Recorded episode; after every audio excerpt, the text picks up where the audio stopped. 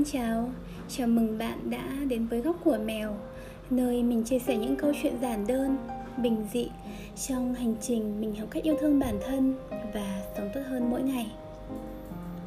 Trong podcast của ngày hôm nay thì các bạn hãy cùng mình chia sẻ về sự cô đơn nhé.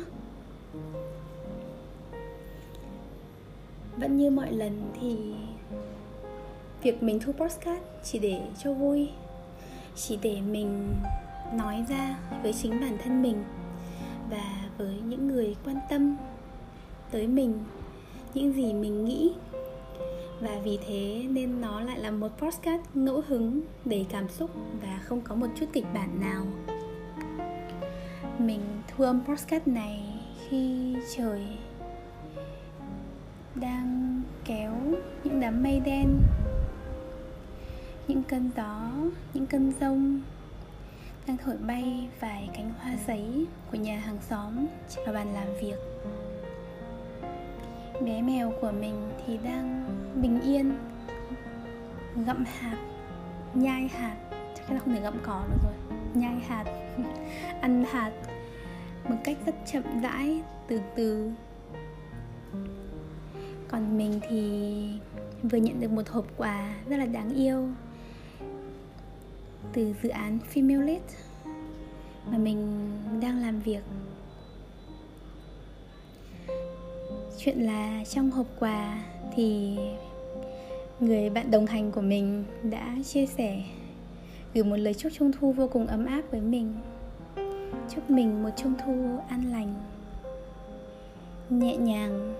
Bên mèo của mình, nó là bé pit um, thực ra thì cũng không có chuyện gì ảnh hưởng đến cái thiệp đấy cả. Nhưng mà kiểu tự nhiên mình nhận ra ấy là trước nay mình thường đón trung thu một mình. Nhưng mà đây là lần đầu tiên mình cảm thấy có chút hơi cô đơn. Tự nhiên mình nghĩ là kiểu nếu như mà được đón trung thu trong thiệp đấy có thể viết là kiểu chúc bạn mèo một trung thu đoàn viên bên gia đình và người thương chẳng hạn. Tất nhiên là vì bạn mình quá hiểu mình và biết mình đang một mình nên là mới gửi lời chúc như thế. Nhưng mình chợt nhận ra ấy, kiểu trung thu thường là tết đoàn viên phải không? Và mình trước nay thì không có cảm giác cô đơn vào trung thu nhưng mà hôm nay thì mình thấy cô đơn.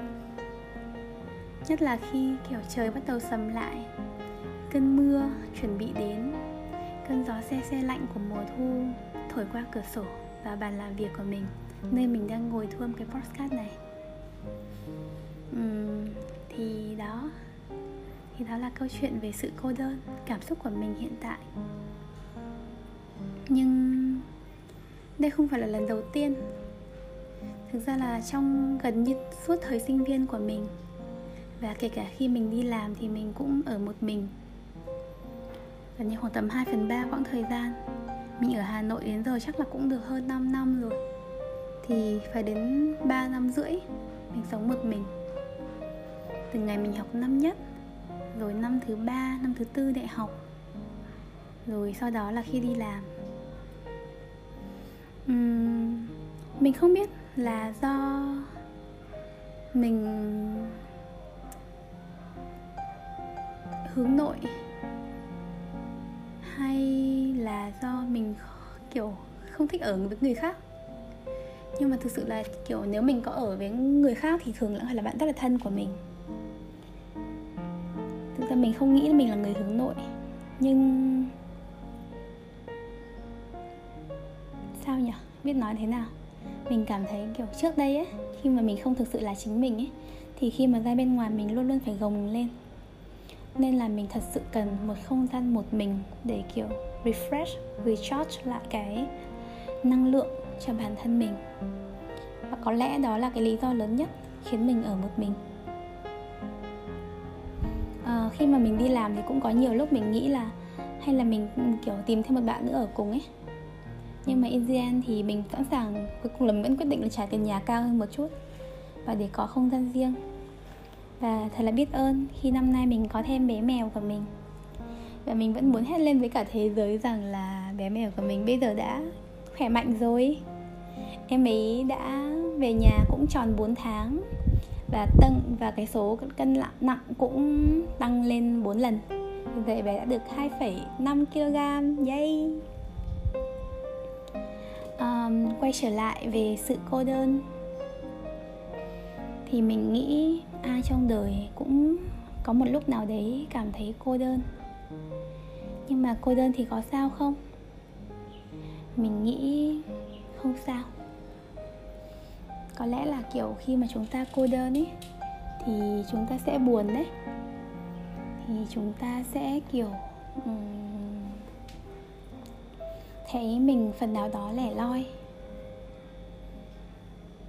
nhưng mình nghĩ nó là một phần của cuộc sống. Cái sự cô đơn. Theo một cách nào đấy thì nó khiến cho chúng ta có thêm không gian để mà nhìn lại mình, để mà dành cho bản thân mình.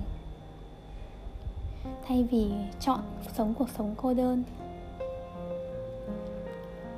Mình nghĩ rằng là cái việc đấy nó tốt hơn rất là nhiều ấy. Cái việc mà chọn sống cuộc sống cô đơn nó tốt hơn rất là nhiều so với việc mình cố gắng lúc nào cũng phải gồng lên để hòa mình vào dòng người, hòa mình vào tập thể. Rồi một lúc nào đấy thì lại cảm thấy cô đơn trong chính cái nơi mà mình nghĩ rằng nhộn nhịp đông người. Thay vì cô đơn một mình mình chọn việc đấy, mình enjoy việc đấy, mình tận dụng những khoảnh khắc đấy.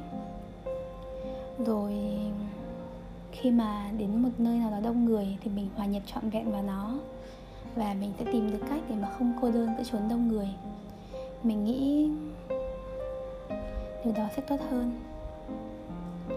Có một bài hát mà ngày xưa mình rất là hay nghe, đó là bài khi người lớn cô đơn. Và mình đúng, mình cũng nghĩ rằng là có vẻ như càng trưởng thành thì chúng ta càng cô đơn. Chúng ta không phải cô đơn đơn giản chỉ là ở một mình mà chúng ta còn cô đơn trong cả suy nghĩ nữa. Ví dụ như là bạn có một cái idea mà mọi người không đồng ý, rồi bạn cảm thấy cô đơn vì không ai giống mình. Bạn có một cái hướng đi mà không ai đi giống bạn cả. Và bạn lại cảm thấy đơn độc trên hành trình đó. Nhưng mà không sao mình nghĩ rằng nó là một phần của cuộc sống. Và mỗi chúng ta thì sẽ đều cô đơn và rồi cũng sẽ tìm được cách mà, kiểu, mình quay lại với cái hành trình. Mình không biết nữa, cái podcast này mình nói rất là lan man.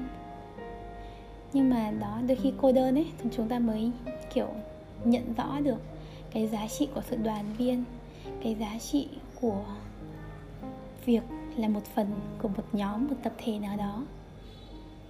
Nhưng khi bạn có thể cô đơn rồi, thì mình tin dù ở đâu, bạn cũng sẽ chọn được cách sống là chính mình và hòa nhập chứ không hòa tan vào một nhóm, một tập thể nào đó.